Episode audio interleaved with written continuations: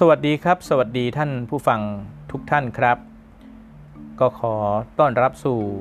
รายการสุกเกษมอ่านธรรมะให้ฟังในเรื่องของพระพุทธศาสนา พระพุทธศาสนานั้นเป็นศาสนาในโลกที่เป็นสากลทุกคนสามารถที่จะมาเรียนรู้เรื่องเกี่ยวกับจิตใจ เพื่อดับตัณหา เมื่อตัณหาสิ้นก็เรียกว่า ความเกิดก็จะไม่มีแก่ท่าน เรื่องนี้เป็นเรื่องที่ไม่ง่ายที่ใครจะรู้เรื่องอย่างนี้ บนโลกนี้ใน 7,000 ล้านคนจะมีคนรู้เรื่องนี้ไม่กี่คนนะครับ รู้แล้วใช่ว่าปฏิบัติได้นะครับ ก็เป็นเรื่องที่ยากอีกเช่นกันครับ จะเห็นว่าความยากอย่างนี้ไม่ใช่สิ่งที่จะหาได้ง่าย ถ้าจิตใจของคน ทุกคนที่รู้แล้วเข้ามาแล้วไม่เข้าใจอย่างลึกซึ้งครับ วันนี้ผมก็นำเสนอเรื่อง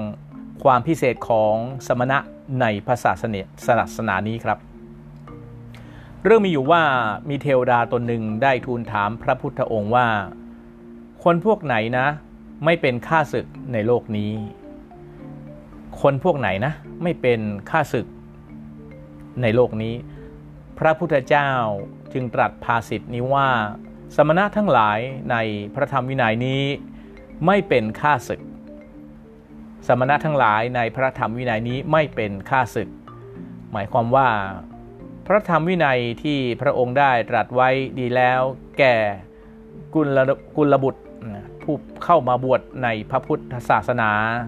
ทุกท่านทุกคนเมื่อได้ตรัส รับฟังคำสอนของพระพุทธองค์แล้ว ก็เห็นแจ้งแล้วว่าความเกิดเป็นทุกข์ดังนี้ จึงได้ศึกษาพระธรรมวินัยและปฏิบัติในพระธรรมวินัย เมื่อมีการปฏิบัติในธรรมพระวินัยอย่างนี้คืออริยมรรคเพื่อละกิเลสให้เด็ดขาด ดังนี้ นั่นหมายความว่าสมณะทั้งหลาย ในพระธรรมวินัยนี้ก็ไม่เป็นค่าศึก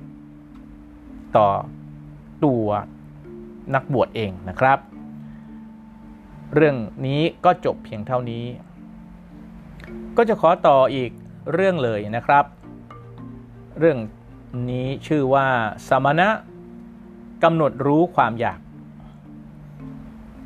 หมายความว่าสมณะก็คือผู้สงบอย่างนักบวชนะครับกำหนดรู้ความอยากนี่เองครับ เช่นเดียวกันครับ เทวดาคนหนึ่งได้เฝ้าทูลถามพระพุทธเจ้าว่า คนพวกไหนกำหนดรู้ความอยากได้ในโลกนี้ คนพวกไหนกำหนดรู้ความอยากได้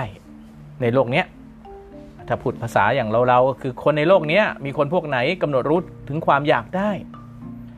พระพุทธเจ้าจึงตรัสภาษิตตอบดังนี้ครับ ว่าสมณะทั้งหลาย ย่อมกำหนดรู้ความอยากได้ สมณะทั้งหลายย่อมกำหนดรู้ความอยากได้นะครับ สมณะทั้งหลายในที่นี้ก็ได้แก่กัลยาณมิตร บุตุชน ผู้ได้สดับตับฟังคำสั่งสอนของพระพุทธเจ้าแล้ว แล้วก็น้อมใจเข้ามาศึกษาแล้ว แล้วก็ได้แก่พระเสขะทั้งหลาย ที่กำหนดรู้ความอยาก ความอยากก็คือตัณหานั่นเองนะครับ แล้วตัณหานั้นก็ยังมีประกอบไปด้วยกิเลสทั้งหลายอันมีมูลได้แก่โลภะโทสะโมหะเป็นต้น